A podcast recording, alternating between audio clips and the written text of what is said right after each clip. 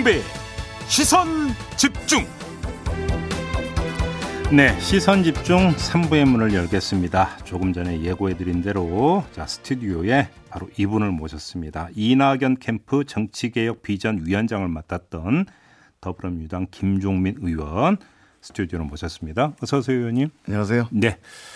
어제 이른바 명락 회동이 있었습니다. 35분간의 회동이었다고 하는데 좀 지켜보신 소감부터 좀 한번 여쭤보겠습니다. 뭐 두 분이 당연히 만나야 되고 만나서 뭐 필요한 얘기들 잘 하신 것 같아요. 지금 음, 그래요? 발표된 거는 뭐, 뭐 기본적인 내용들은 발표가 됐는데 네. 그두 분이 서로 그 동안에 쭉 그 경선 과정을 복귀하면서 음흠. 꼭 나눠야 될 얘기들 나누고 뭐 짚어야 될 거 짚고 어, 뭐 그랬답니까? 그렇게 말씀을 잘 나눈 것 같더라고요. 어, 좀더 구체적으로 말씀해 주세요. 그러니까 좀 공개 안 된 어떤 이야기들이 좀 있었다고 합니까? 아니 뭐 내용은 제가 같이 있질 않아서 모르겠는데 음. 하여간 뭐 서로 허심탄회하게 예. 경선 과정에서 네. 뭐 쌓였던 오해라든지 이건 그게 아니었다고 이런 얘기까지 좀 네, 오갔다는 그런 겁니까? 얘기들도 나누셨다고 얘기를 하더라고요. 구체적으로 어떤 얘기를 적시해서 이런 얘기를 했다 이렇게는 제가 못 들었고 네. 음, 어, 근데 35분이라고 하는 게 별로 길지 않은 시간인데 알뜰하게 쓰셨나 보군요, 두 분이. 그렇죠. 아무래도 이제 두 분이 예. 뭐 의례적으로 무슨 인사하고 할 그런 사이는 아니잖아요. 물론 그렇긴 네, 하죠. 그러니까 필요한 얘기들 짧고 굵게. 예, 또 이제 많은 분들이 관심을 갖고 계시니까 음, 어, 서로 두 분이 해야 될 얘기가 뭔지 다 잘 아시는 분들이니까 음. 뭐 시간은 짧아도 필요한 얘기는 다 하셨을 거라고 봅니다. 근데 왜 식사 회동도 아니고 약주 회동도 아니고 왜 찻집 회동이냐 뭐 이런 또 분석해서도 있던데 어떻게 봐야 되는 겁니까?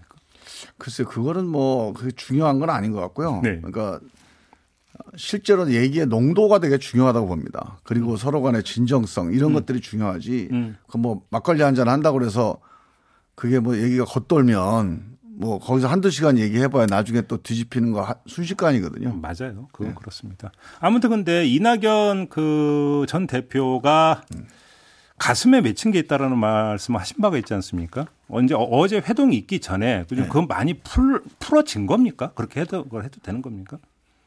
그 뭐 옛말에 세월이 약이라는 말이 있잖아요. 원래 예. 예. 시간이 지나면 좀 당연히 풀어지게 돼 있죠. 음. 그런데 그럼에도 불구하고 또 이낙연 후보 본인 당신 이제 심정이야 뭐 아, 좀 홀가분해지기도 했고 음. 괜찮아질 텐데 당신들을 지지했던 이제 많은 지지자들 또 의원들 예. 또 그분들이 뭐 상처를 입었다고 생각하는 게 있을 거예요 아마 그러겠죠. 그 부분에 대해서는 늘 그러니까 당신의 어떤 뭐라 그럴까 어 뭐 책임 뭐 책임까지는 아니겠지만 아니 당신의 부담 음. 마음의 심적인 부담으로 늘 갖고 계셨으니까 음. 아마 그 점에 대해서는 우리 이재명 후보와 서로 좀 허심탄회한 얘기를 나눴을 것 같아요. 알겠습니다. 그 두 분 간의 허심탄회한 이야기도 중요한데 저와 네. 우리 그 김종민 의원 간의 허심탄회한 인터뷰도 상당히 중요하기 때문에 지금 인터뷰 말고 네. 본방 끝나고 유튜브에서 좀 다시 그러니까 좀그 뵈면서 좀 그 더 그러니까 긴 스토리는 그때 좀 이야기 좀 나누도록 하겠고요. 예, 예. 오늘 좀 궁금한 부분들 좀 그러니까 집중적으로 좀 여쭤봐야 될 것 같은데 일단 선대위원장이 아니라 상임 고문을 맡기로 했고 예. 이걸 두고 이제 당에서는 총리도 지내셨고 당 대표도 지내신 분이기 때문에 예우 차원이다 이렇게 설명을 했는데 예. 그냥 그대로 받아들이면 되는 겁니까? 그렇죠. 지금 이제 선대위원장 얘기를 자꾸 그동안 했잖아요. 예. 그런데 우리 당 당원 당규에 현 당 대표가 상임 선대위원장을 맡기, 맡게 돼 있어요. 아, 당 대표가 예. 아, 사- 아, 당 대표가 무조건 상임 선대위원장을 맡게 그렇죠. 되니까. 예. 그래서 사실 당 대표와 같이 이제 동격으로 상임 선대위원장을 맡는 것도 아, 좀 모양새가 모양이 이상하고. 좀 이상하고 그다음에 원래 대표 맡았던 분들은 당 상임 저 고문이 되죠. 그렇죠. 상임 고문이죠. 그렇죠. 우리 당에 이제 기본적으로 어, 당 상임 고문으로 음. 활동을 하고 계시니까 선대위원회에도 당 대표가 중심이 돼서 음. 어, 선대위를 끌고 나가고 네. 거기에 이제 어, 그 이낙연 또 정세균 이런 음. 그그그 당 대표를 하셨던 분들이 상임 고문을 맡으시되 네. 실제로 역할은 단순히 이제 고문이라고 그래서 뒤에서 이제 그 뒷받침해 주는 역할 정도가 아니라 어, 막혀 있는 걸로 푸는 역할이 음. 좀 있겠죠. 근데 이제 뭐 이제 마크에서 조언하는 수준이 아니라 이제 뭐 전면에서 지원 유수도 하고 뭐 선거 캠프를 독려하고 이러는 역할들은 다 할 거다. 예. 뭐 그게 이제 전면적으로 하기보다는 아무래도 후보가 중요합니다. 물론 그렇죠. 대통령 선거는 후보가 거의 뭐 90% 이상을 차지하는 거니까요. 근데 아마 이렇게 좀 막혀 있거나 맺혀 있건 또는 뭔가 풀어야 될 대목들이 나올 거예요 아마. 그런데 음. 그런 대목에서는 아마 적극적인 역할을 하실 거라고 봅니다. 그러면 뭐 정세균 후보나 추미애 후보도 뭐 선대위 상임 고문으로 간다 이렇게 보면 되겠네요. 글쎄 뭐 그- 거기까지는 제가 다 얘기 드리기는 어렵고. 왜냐면 추미애 그 후보도 당 대표를 지내신 분이니까. 예. 음, 알겠습니다. 그나저나 이제 그 이낙연 캠프에서 그 활동하셨던 분들도 이제 어떻게 되느냐가 궁금한데 뭐 다른 분 떠나서 의원님은 어떻게 했을 겁니까? 아직 뭐 선거대책위원회가 구성이 안 돼서 좀 지켜봐야 되겠습니다만 11월 초에 예. 지금 이제 국정감사가 거의 다 끝나가고 있거든요. 음, 음, 국정감사 끝나면 어 아마 다- 다음 아 이번 주죠. 음. 이번 주에 이제 대통령과 후보가 이제 만나서 음. 뭐 수요일쯤 뭐 이런 얘기 네, 대화를 좀 하고 음. 아무래도 대통령께서 이제 해외로 나가시니까 네. 나가시기 전에 이루어지겠죠. 음. 그리고 나면 이제 전체적인 경선 이후에 상황들은 조금 마무리가 되는 거거든요. 음. 그러면 이제 어, 본격적인 선거운동 체제로 가야 되는데 11월 초 정도에 아마 선대위가 구성될 것 같아요. 그래서 그때 뭐 당에서 이제 여러 가지 결정을 하겠죠. 음. 당에서 결정을 하면 뭐 같이 가야죠 다. 같이 간다. 네. 뭐, 뭐 직책이 뭐든지 이제 맡아서 열심히 활동한다. 예. 그러면 다른 분들도 이제 그렇게 공감하고 서른 의원도 그 말씀 하셨습니까? 예, 뭐 서른 의원님도 뭐, 뭐 당에서 이제 어떤 선대위가 구성이 되고 음. 뭐 정권 재창출을 위해서 뭐 방향이 잡히면 네. 뭐 같이 하시겠다 이런 기본 방향에는 뭐 큰 차이는 없습니다. 왜냐하면 서른 의원께서 그 경선 과정에서 워낙 센 발언을 많이 하셔가지고 예. 그 뒤에 혹시 좀 뭐 이야기 나누신 바 없습니까? 뭐 몇 번 말씀은 나눴는데요. 아, 그러니까 그거는 이제 그때 당신께서 걱정하는 건 뭐 사실이라든가 아니면 뭔가 나름대로 뭐 논리를 가지고 걱정을 하셨던 거고. 근데 이제 선거 때는 또 어, 이낙연 후보가 돼야 되는 이유를 이제 그 제시하면서 그걸 강조하면서 그런 주장을 하신 거고. 음, 경선 네. 때. 음. 어, 지금은 이제 어차피 이재명 후보가 당원들의 투표에서 또 결정이 났지 않습니까? 네. 그러면 어, 또 거기에 맞게 또뭐 그런 상황 과 호흡을 같이 하는 뭐 이런 기본 방침에는 큰 뭐 차이는 없을 거라고 봅니다. 그럼 뭐 그러니까 서른 의원 같은 경우도 이제 뭐 당이나 내지 이재명 후보의 요청이 있다면 선대위 합류할 거다 이렇게 봐도 되는 겁니까? 근데 이제 걱정은 좀 많이 하시겠죠. 왜냐하면 나름대로 어, 이재명 후보에 대해서 그 동안에 그 걱정했던 그 전에는 이제 그 공격으로 보였지만 이제 우리 당 후보가 됐으니까 우리 당의 문제가 되잖아요. 그렇죠. 그러니까 그래서 이제 걱정이 될 거예요 아마 음. 그런 걱정들을 뭐 여러 가지 경로를 통해서 음. 또뭐 여러 가지 방법으로 말씀을 하시겠죠. 아 그래요? 예. 아그 걱정은 그럼 완- 완전히 다 거둬들인 건 아니다. 그렇죠. 그거를 뭐 이분이 선거 운동용으로 음. 없는 말을 지어내서 했다면 이제 금방 털어버릴 수 있는 건데 이분이 어. 판단하기에는 이제 사실에 대한 판단, 음. 상황에 대한 판단에 그런 걱정이 있는 거니까 어 그래요. 그게 이제 우리 당의 선거 운동으로 어떻게 나타나야 되는지 음. 이런 점에 대한 아마 의견이 있을 겁니다. 알겠습니다. 이걸 좀 여쭤볼게요. 그러니까 의원님 같은 경우도 다른 의원 몇 분과 함께 이 그 기본소득의 끝장 토론하자고 제안하셨던 걸로 제가 기억을 하고 예. 있기 때문에 특히나 궁금한데 어제 이제 그 이 명락 회동 후에 이낙연 전 대표의 신복지 정책을 이제 그 이재명 후보가 직접 챙기겠다고 이야기를 했는데 예, 예. 신복지 정책과 이재명 후보의 기본 시리즈가 어떻게 조합이 될 수 있다고 생각하세요?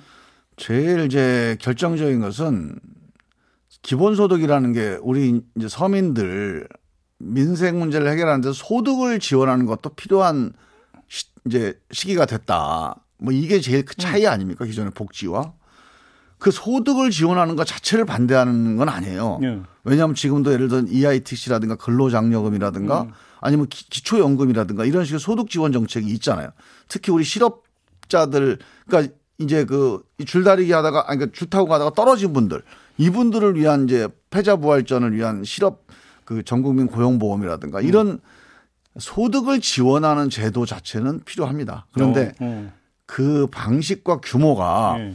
기존의 복지 서비스가 우리가 아직 갈 길이 멀은데 음. 이 복지 서비스를 방해하거나 복지 서비스를 대체할 수준까지 가는 거는 좀 안 맞는다. 이게 이제 논쟁 지점이에요. 아, 1년에 100만 원 정도 어떻게 대체가 되겠어요. 그건 불가능한 건데. 그렇죠. 그러니까 제가 드리는 말씀이 이낙연 후보 시절에 신복지 정책을 그냥 굳이 크게 이제 한다면 생애 주기별로 이제 복지 정책을 펴겠다 이거잖아요. 그렇죠. 예. 그러면 그 틀을 유지하는 상태에서 기본소득을 다시 붙이면 예.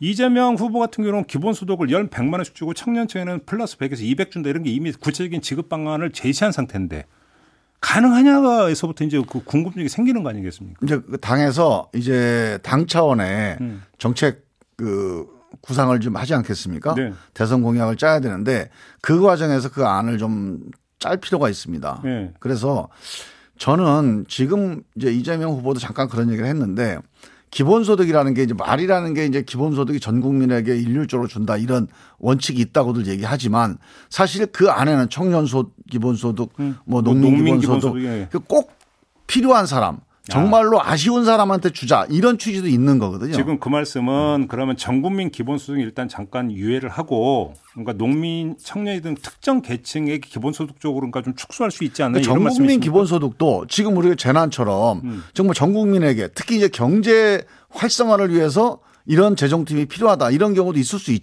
잖아요 네. 그런 경우라든가 아니면 지역별로 음. 여기 뭐 지역 소멸 지역 이런 데 있죠. 그꼭 필요하고 효과가 분명히 기대되는 음. 그런 방향의 어떤 그 보편적인 뭐 소득 지원 이런 것들도 한번 검토해 볼 수 있는 거고 전체적으로 보면 필요한 곳에 소득을 지원하는 이런 정책에 대해서는 전 토론의 여지가 있다 이렇게 봅니다. 그 제가 이제 질문을 드렸던 취지는 뭐 앞으로 이제 갈 길이 있고 충분히 시간이 있으니까 논의를 하겠지만 예, 예.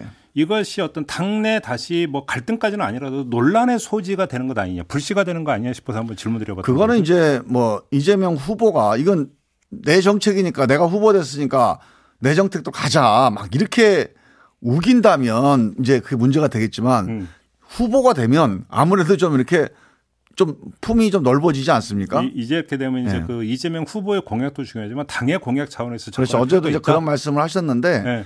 공약은 원래 당에서 하는 겁니다. 아. 당의 이름으로 거는 거니까 음. 이재명 후보의 그런 취지, 양극화 또는 어떤 그 경제 활성화 또는 뭐 서민 지원 뭐 이런 취지들을 살려낼 수 있는 그런 정책으로 함께 복지와 병행하는 길을 찾아내야 돼요. 쉽게 그러면 이제 이재명 후보의 탄력적 대응이 필요다 이런 말씀이시네요, 정리. 네, 일단 그게 중요하다고 보고요. 그리고 뭐 이쪽 다른 이제 그동안에 반대했던 분들은 이재명 후보가 아, 방법상에서는 조금 뭐 걱정되는 면도 있었습니다만 그 취지가 왜 그걸 주장했던 취지가 뭐냐 또 특히 뭐 그 우리 저 지지자들 중에 많은 분들이 호응을 했지 않습니까? 음. 왜 호응을 했는지 음. 이런 것들을 잘 살펴서 그렇죠. 그 취지를 담아낼 수 있는 길을 저는 찾아낼 수 있다 그러니까요. 이렇게 봅니다. 정책적 측면도 있지만 사실 정치적 측면도 있는 거잖아요. 네. 그거에 대해서 알겠습니다. 우리 또 이제 그 캠프에서 정치개혁 비전 위원장을 맡으셨기 때문에 관련 질문 좀 두 가지 드려보고 싶은데요. 네. 하나는 송영길 대표가 음. 이재명 후보가 당선돼도 정권 교체다 이렇게 이야기했는데 이건 어떻게 평가를 하십니까? 어, 저는 뭐 그 취지가 무슨 취지인지는 대충 짐작은 가는데요. 뭐 개성과 혁신 이런 이야기 하더라고요. 예, 그런데 저는 저 같으면 그거는 맞지 않다고 봅니다. 어떤 점에서요? 왜냐하면 이거는 이제 말을 표현을 가지고 이제 국민들한테 어떻게 좀 인심을 얻어보겠다 음, 음. 이런 건데 그 국민들이 그렇게 호락호락하지가 않아요. 네. 그러니까 이, 이 정권을 한 번 더 신임할 거냐, 음. 민주당을 한 번 더 찍어줄 거냐, 아니면 민주당은 안, 됐, 안 되니까 음. 탄핵 당한 국정농단 세력이지만 국민의힘을 찍어 되게 우리 국민들은 심각한 결정을 해야 돼요. 그렇게 말을 가지고 뭐 교체냐 아니냐 이런 걸 가지고 지금 국민들이 음. 신경 쓰거나 판단할 국면이 아닙니다. 지금 말씀은 국민이라는 게 이제 여론조사에서 정권 교체가 필요하다고 응답하는 그 국민들 말씀하시는 그렇죠. 그분들이? 예. 말이 정권 교체가 아니냐가 중요한 게 아니라 그분들 마음속에 담겨 있는 어떤 뭐 뭐가 꿈틀거리는 게 있잖아요. 음. 그거를 우리가 어떻게 소화해내서 민주당의 이름으로 이거를 끌고 갈 거냐, 음. 문재인 정부의 이름으로 더 이어갈 거냐, 예. 이거를 국민들한테 솔직하게 내놔야지 예. 말을 우리가 우리도 교체다. 그러면 교체라고 사람들이 믿어줍니까? 그리고 우리가 우리 스스로 우리는 잘못했으니까 우리 말고 딴 걸로 할게.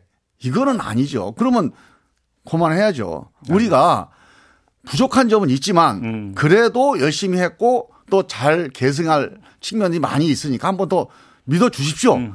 부족한 거는 이렇게 바꿔 나가겠습니다. 네. 이렇게 정면 돌파해야죠. 알겠습니다. 하나 더 있는데요. 이낙연 후보가 사퇴를 함으로써 지금 이제 그 비어 있는 종로 보궐선거가 내년 대선과 함께 치러지는 거 아니겠습니까? 네. 그래서 이제 바로 그 직후에 저희가 이제 그때 이낙연 후보 인터뷰에서 아마 그저 국민의힘에서 검을 내세워가지고 거의 뭐 대선 런닝메이트식으로 삼으면 어떡할 겁니까 했더니 그때 답변이 저희도 뭐 검을 내면 되죠. 이런 취지의 답변을 하셨는데 혹시 이낙연 후보가 무슨 보관을 갖고 있대 그런 답변을 했던 겁니까? 그런 건 아니신 것 같아요. 그런 건 아니고. 네. 자 그러면 의원님은 어떻게 생각하십니까? 어떤 공천 전략이 필요하다고 생각하십니까?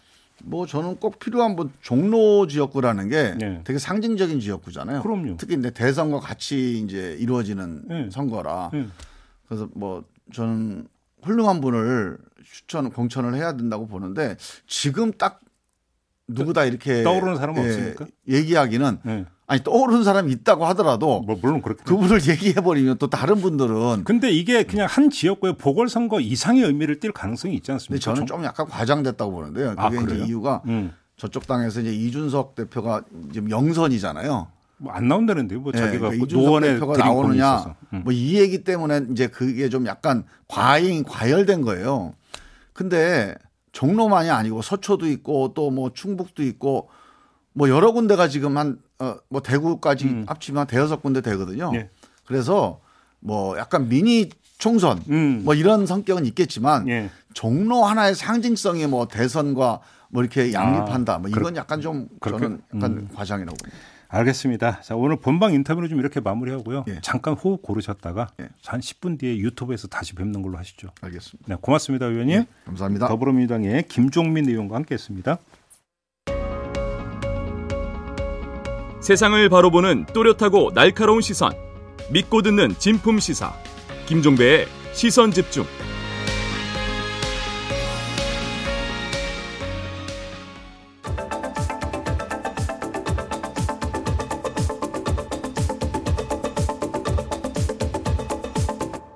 네, 비컨 뉴스 진행하겠습니다. 헬마우스 임경빈 작가 모셨습니다. 어서 오세요. 안녕하세요. 자, 오늘은 어떤 이야기인가요? 지난 주말에 인터넷 커뮤니티들에서 이제 공군의 국민 조종사 이벤트가 논란이 좀 됐습니다. 음. 이 국민 조종사라는 거는 이제 공군 임무를 국민들한테 소개하고 네. 아, 국산 항공기의 우수성을 알리기 위해서 2007년부터 선발하는 제도인데요. 어, 일종의 그럼 홍보대사 이런 겁니까? 그렇습니다. 음. 예, 2년에 한 번씩 그 소수의 일반 시민들을 뽑아서 우리 공군에서 지금 운영하고 있는 FA50 그리고 T50 비행기에 탑승을 해가지고 비행할 기회를 제공하는 행사입니다. 잠깐만, 본인이 직접 조종하는 건 아니겠죠? 어, 보조석에 탑승하고 비행 체험을 하는 거라서 그렇죠. 이 조종관을 운, 운영하는 건 아니고요. 어. 그런데 야, 이번에 이제 그래도 이- 8기까지 이번에 운영이 됐는데 네. 8기 국민조종사에 이제 공신닷컴이라는 사교육 회사를 운영하는 유명 유튜버 강성태 씨가 선발이 되면서 음. 이게 논란이 됐습니다. 네. 실제로 선발 사실을 알리는 본인의 유튜브 영상에도 보면 어, 공정한 선발이 맞는지 의문을 제기하는 댓글들이 저렇게 좀 줄줄이 달렸습니다. 네. 그러면서 트위터 같은 SNS에서는 어, 본인이 실제 지워졌, 어, 지원했다가 떨어졌다는 사람이 뭐라고 남겼냐면 코로나 병동 의료진이나 소방관 같은 사람들은 떨어지고 음. 강성태 씨가 합격을 했다. 그러니까 국민 조종사의 대표성에 문제가 있는 거 아니냐. 이제 음. 이런 의문이 제기되기도 했는데 네. 이번에 경쟁률이 무려 535대 1이었기 때문에 어, 역대 최고여서 더 논란이 좀 컸던 것 근데 같습니다. 그것도 유독 강성태 씨는 안 된다라고 하는 논리도 좀 성립이 되는 건 아니지 않습니까? 그렇죠. 음. 이게 아마도 이런 문제가 있는 것 같습니다. 제가 이제 좀 전에 댓글을 소개를 해드렸지만 예. 어, 우리 시대의 새로운 화두라고 할 수 있는 공정성 관련한 발언 때문에 강성태 씨가 예전에 논란이 됐기 때문인데 음. 일명 인국공 사태 때나 뭐 청년 비서관 그 발탁 논란이 벌어졌을 때 네. 선발 과정의 공정성을 이제 강하게 의문 제기를 했던 인물입니다. 음. 그런데 정작 이제 곽상도 의원의 아들 50억 퇴직금 논란 때는 어, 빨리 입장을 내놓지 않으면서 음. 어, 선택적 분노다라는 어, 비판을 들었었던 전력이 있습니다. 예. 본인도 이런 부분을 의식을 했는지 관련 유튜브 영상에서는 원래 자기가 이제 유명인이다 보니까 지원을 안 하려고 했었다 음. 이렇게 밝히면서 어, 대신에 이제 본인이 기계항공공학과 출신이고 어릴 때부터 조종사를 향한 꿈을 갖고 있었기 때문에 한번. 도전해 보고 싶었다 음. 이런 설명을 덧붙이기도 했습니다. 본인 이야기 한번 직접 들어보겠습니다. 솔직히 말씀드리면 제가 이거를 계속 망설였습니다. 왜냐면 그래도 좀 알려진 사람이잖아요. 근데 이런 굉장히 뜻깊은 이벤트에 제가 이렇게 지원을 하면 이게 방해가 되는 건 아닐까. 여러분들 위해서라도. 그리고 이게 다른 사람도 아니고 제 꿈인데 이건 실패를 설령 하더라도 미련이 없을 것 같은 거예요. 그러면 결국은 이 사람이 지원한 게 문제가 아니라 네. 선발한 게 이제 그 제대로 공정하게 선발이 된 거냐, 선발 기준이 뭐냐 이게 그렇죠. 초점 아닙니까? 네. 그래서 제가 이제 일단 공고부터 한번 살펴봤습니다. 공고에서 한 공고를 보니까 음. 지원에 있어서 특별히 자격 기준이 있는 건 아니더라고요. 음, 네. 뭐 아- 앞서도 이제 뭐 잘 짚어 주셨지만 이게 직접 조정관을 갖고 운전을 하는 게 아니기 때문에 음. 선발 공고 내용도 보면 17세 이상 대한민국 국민이라면 누구나 지원을 할 수 있게 돼 있습니다. 네. 그래서 이제 서류 심사, 뭐 화상 면접, 비행 환경 적응 훈련을 이제 거치게 되는데 음흠. 뭐 뽑을 때는 이제 지원 동기라든지 나이라든지 성별 균형 같은 거를 이제 참조를 하고요. 네. 뭐 공군 이미지에 부합하는지 여부, 음. 비행 안전 조건을 충족하는지 여부 이런 걸 좀 중점으로 보고 있었습니다. 네. 뭐 실제 파일럿을 뽑는 게 아니다 보니까 뭐 비행 기압 같이 극한 상황을 견뎌낼 수 있다면은 뭐 누구라도 선발이 가능하고 음. 어, 말씀드린 대로 이제 실제로는 베테랑 임무 조종사가 따로 있는 그런 체험 방식이라는 걸 이제 다시 좀 말씀을 드리고 싶습니다. 아무튼 근데 이제 유명인인데 혹시 이 유명세가 일정하게 영향을 미쳤다고 봐야 되는 겁니까 아닙니까? 그게 초점 아닌가요? 그게 지금 이제 문제 제기를 하는 분들의 가장 중요한 이 포인트인 것 같아요. 네. 근데 이제 공군에서는 선발 과정이 어떻게 됐었다든지 음. 이번 결과에 대해서 뭐 굳이 또 따로 언급을 한 적이 없기 때문에 음. 어, 정확한 선발 기준을 당장 알기는 좀 어려운데 뭐 추첨도 아니었던 거죠? 추첨도 아닙니다. 음. 선발 제도로 돼 있습니다. 어, 그래서 이제 나중에 이제 공군에서 최종 결과만 발표하는 방식인데 네. 기존에 어떤 사람들이 이제 뽑혔었는지를 가지고 좀 추론을 해보려고 제가 1기부터 2007년 1기부터 이제 이번에 8기까지를 쭉 한번 전수조사를 해봤습니다. 예. 그랬더니 뭐 대학생이라든지 뭐 교사, 간호사, 승무원 이런 좀 다양한 직업군들을 골고루 선발하려는 음. 어떤 그 흔적들은 좀 보이더라고요. 예. 그래서 표로도 제가 한번 따로 조사를 이 정리를 해봤습니다. 네. 그런데 이제 보시는 것처럼 어, 학생들을 가르치는 교수라든지 교사, 뭐 일반 회사원, 대학생들 같은 이제 직업군이 좀 꾸준히 포함이 되어 있고요. 음흠. 그리고 경찰관이나 소방관, 집배원 같은 사회 필수 인력들에 대한 배려도 좀 눈에 띕니다. 음. 그리고 트위터의 이용자들은 이제 떨어졌다고 했지만 실제로는 코로나19 전담병원에서 근무하고 있는 간호사가 이번 8기에 포함이 돼 있었습니다. 음. 특히 좀 눈에 띄는 거는 뭐 기자라든지 방송 리포터 같은 홍보 관련된 직업군 음. 이게 꾸준히 지금 반영이 돼 있는데 어, 유명 시사 프로그램 진행자였던 박종진 씨가 5기로 아하, 포함이 돼? 있었고요. 예. 3기 때 포함이 됐었던 세계일보 기자 같은 경우는 어, 4기 선발 때 그 기사를 쓰기도 했었습니다. 근데 아니 공군 입장에서는 공군 홍보 성격이 있잖아요. 강하죠. 그러니까 이제 홍보에 도움이 되는 유명인 뭐 이렇게 갔던 거라고 이해할 수도 있는 거 아닌가요? 어, 그런 부분이 전혀 없었다고 보기에는 음. 뭐 기자 직업군들이 많이 포함되고 있는 거를 제가 볼 수가 있었고 예. 강성태 씨 전공이 이제 기계항공공학이니까 음. 유리했을 수도 있지만 음. 만약에 가점을 받았다면 음. 아마 이벤트 홍보에 유리하다는 점이 좀 작용하지 않았을까 싶습니다. 네. 실제로 강성태 씨가 올린 국민조종사 관련 영상 조회수가 2만 조회수가 넘었고요. 음. 어, 기사도 이번에 굉장히 좀 화제가 됐기 때문에 어느 정도 효과는 있었다고 봐야 될 것 같습니다. 음. 다만 단순히 이벤트 홍보만이 아니라 더 다양한 시민들한테 기회가 돌아가는 고민이 필요했지 않았냐는 지적 이런 게 나왔었고 하필 그 인물이 공정성 관련 발언에 논란이 있었던 강성태 씨였기 때문에 벌어진 논란이라고 봐야 되지 않을까 싶습니다. 결국 국민 조종사냐 홍보 대사냐 여기서 네. 그 간발의 차이 이것이 이제. 평가의 차이를 낳는다 이렇게 보면 되겠네요. 네, 같이 하나 좀 소개를 해드리자면 공군이 또 다른 이벤트로 소아암 어린이를 블랙 이글스 1일 대원으로 임명한 것도 화제가 됐는데 이런 성격이 더 강해졌으면 좋겠다는 생각을 들었습니다. 자 이렇게 마무리해줘 헬마우스 임경빈 작가였습니다. 고맙습니다. 감사합니다. 네 시선 집중 본방 마무리하고 유튜브 연장 방송으로 이어가겠습니다. 고맙습니다.